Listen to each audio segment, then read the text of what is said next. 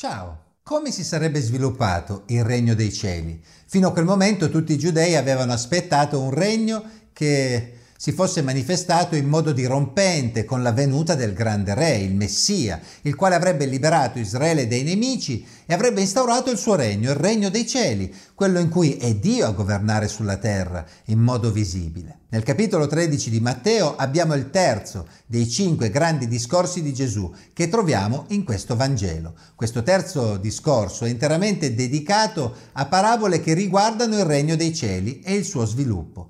Come vedremo, il piano che Gesù illustrerà in queste parabole era molto diverso da ciò che i suoi ascoltatori si sarebbero aspettati. Cominciamo a parlarne in questo trentesimo episodio della serie sul Vangelo di Matteo, leggendo insieme la parabola del seminatore.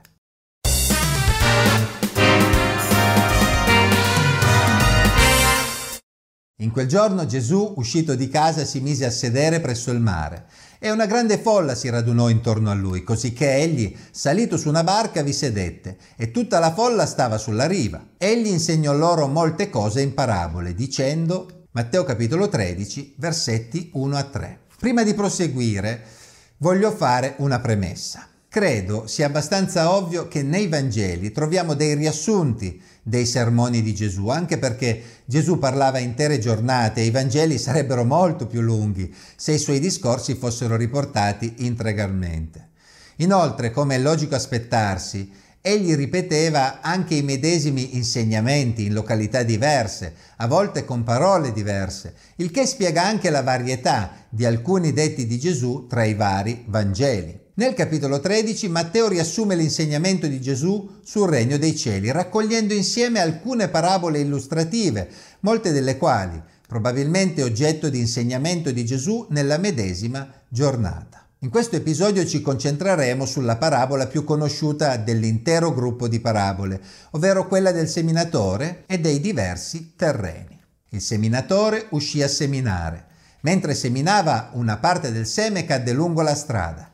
Gli uccelli vennero e la mangiarono, un'altra cadde in luoghi rocciosi dove non aveva molta terra e subito spuntò perché non aveva terreno profondo, ma levatosi il sole fu bruciata e non avendo radice inaridì. Un'altra cadde tra le spine e le spine crebbero e la soffocarono. Un'altra cadde nella buona terra e portò frutto, dando il cento, il sessanta, il trenta per uno. Chi ha orecchi, oda. Matteo 13, versetti 4 a 9. Questa è la parabola del seminatore, nulla di difficile da capire se ci si ferma al suo significato letterale. Infatti le problematiche spiegate da Gesù erano ben note a tutti coloro che avevano un minimo di conoscenze in campo agricolo. Quando si seminava occorreva prestare attenzione a dove finiva il seme, perché finisse in buona terra e non fosse sprecato. E quindi Gesù era preoccupato perché pensava che i suoi ascoltatori non sapessero queste cose, voleva dare loro dei consigli affinché essi aumentassero la loro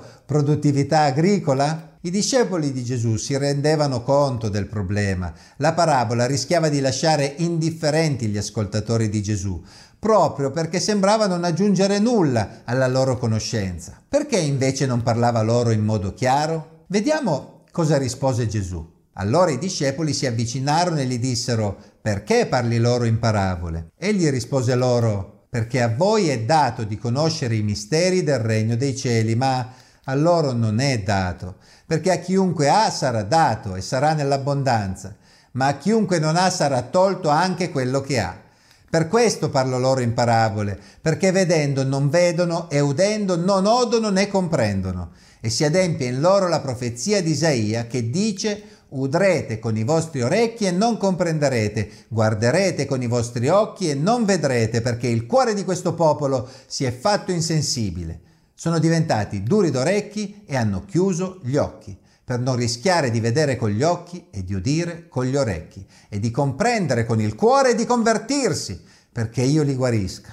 Ma beati gli occhi vostri perché vedono, e i vostri orecchi perché odono. In verità io vi dico che molti profeti e giusti desiderarono vedere le cose che voi vedete e non le videro, e udire le cose che voi udite e non le udirono. Matteo capitolo 13 versetti 10 a 17. Gesù voleva essere capito dalla gente oppure no? Parlava forse in parabole per trarli in inganno, voleva che udissero ma non comprendessero, voleva che vedessero ma non discernessero, voleva che non si convertissero, così non sarebbero stati perdonati? Le sue parole erano davvero incomprensibili? Cerchiamo di capire queste dure affermazioni di Gesù alla luce del contesto in cui sono inserite. Gesù, come Giovanni Battista prima di lui, stava insistendo sulla necessità di ravvedersi per accogliere il regno di Dio, mentre la maggioranza degli israeliti, influenzati da una classe politica spiritualmente compromessa, attendeva un Messia che li avrebbe liberati dai nemici, ma non si rendevano conto del bisogno di cambiamento interiore per relazionarsi con Dio.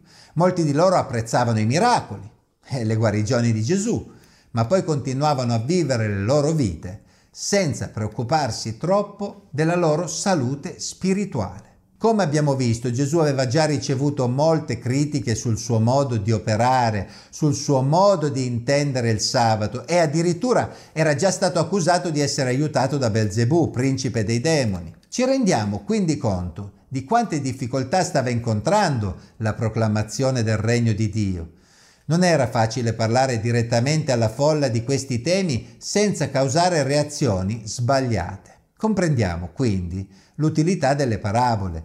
Esse erano storie tratte dalla vita di tutti i giorni, che avevano lo scopo di illustrare una realtà spirituale senza parlarne apertamente. Era un modo per stimolare gli ascoltatori a riflettere, senza entrare subito in inutili polemiche con la maggioranza. Coloro che riflettevano potevano cogliere il senso profondo delle parole di Gesù se ci mettevano del loro e approfondire facendo domande, ma coloro che lo disprezzavano non avrebbero neanche capito a cosa si stava riferendo. Le parole di Gesù erano quindi incomprensibili per coloro che non facevano alcuno sforzo per comprenderle, ma allo stesso tempo stimolavano la ricerca e le domande di coloro che erano interessati davvero a capire. Quindi davano qualcosa a chi davvero stava cercando qualcosa, a chi ci stava mettendo del proprio per capire. Coloro che erano aperti ed erano interessati ad approfondire, come dicevamo, potevano farlo in privato, unendosi ai suoi discepoli. Gesù spiegò loro il motivo della sua strategia citando Isaia capitolo 6, versetti 9 e 10. Ed egli disse, va e di a questo popolo, ascoltate sì ma senza capire, guardate sì ma senza discernere Rendi insensibile il cuore di questo popolo, rendigli duri gli orecchi, chiudigli gli occhi in modo che non veda con i suoi occhi, non oda con i suoi orecchi, non intenda con il cuore, non si converta e non sia guarito. Tali parole erano state pronunciate da Dio stesso in modo ironico, sottintendendo che con il suo messaggio Isaia avrebbe ottenuto solo un indurimento del popolo, come poi accadde.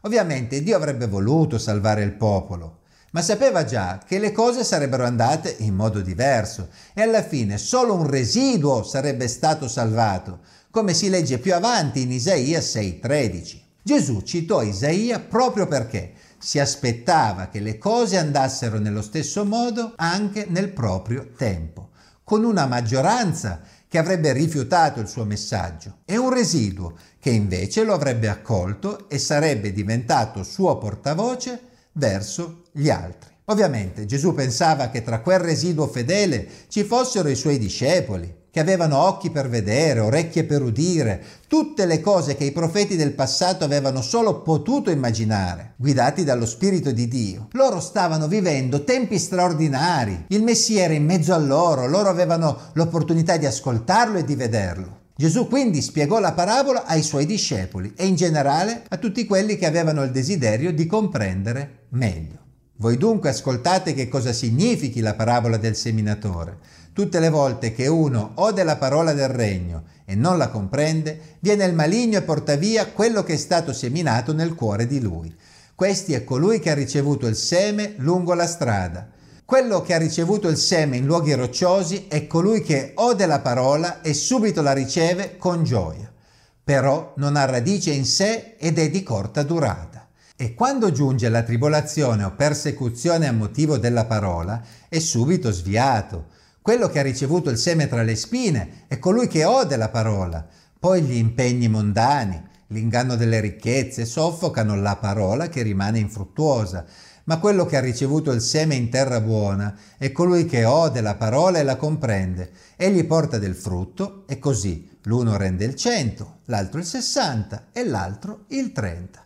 Matteo 13, 18 a 23. Non abbiamo bisogno di aggiungere molto, perché la spiegazione di Gesù è piuttosto chiara, vero? Voglio comunque sottolineare che questo modo di intendere il regno di Dio era per certi versi un mistero per molti suoi ascoltatori. Con la parabola del seminatore Gesù stava affermando che a differenza di quanto essi potevano pensare, c'era una grande parte di persone in mezzo a loro che avevano ricevuto il seme della parola di Dio, ma tale seme non stava portando i frutti che Dio si sarebbe aspettato.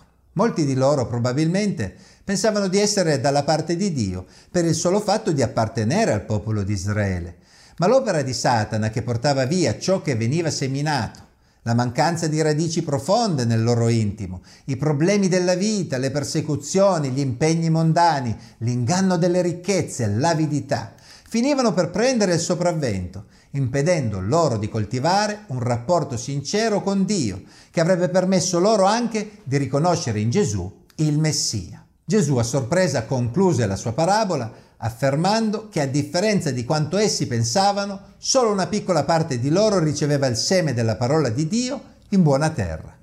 Solo una piccola percentuale di persone stava realmente accogliendo la parola di Dio nella propria vita, portando il frutto che Dio si aspettava. Il Signore non si aspettava che tutti portassero il medesimo frutto, infatti poteva esserci un rendimento diverso, con piante che avrebbero prodotto il 100, altre che avrebbero prodotto il 60 e altre il 30, ma tutto il seme finito in buona terra avrebbe comunque portato del frutto, a differenza del seme che era finito in altri tipi di terreno.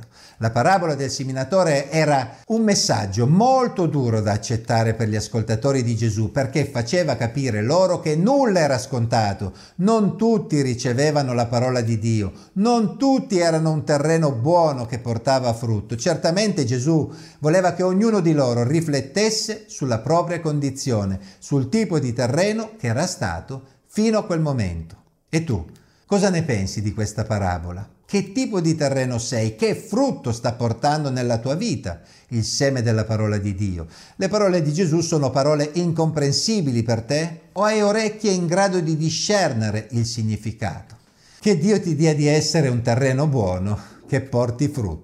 Come vedremo nel prossimo episodio con la parabola delle zizzagne nel campo, Gesù aggiungerà un altro tassello a queste parabole che illustrano il regno dei cieli. Infatti, anche il seme che finiva nel terreno buono e portava frutto sarebbe cresciuto in mezzo ad un contesto difficile. Per il momento comunque mi fermo qui e vi do appuntamento al prossimo episodio.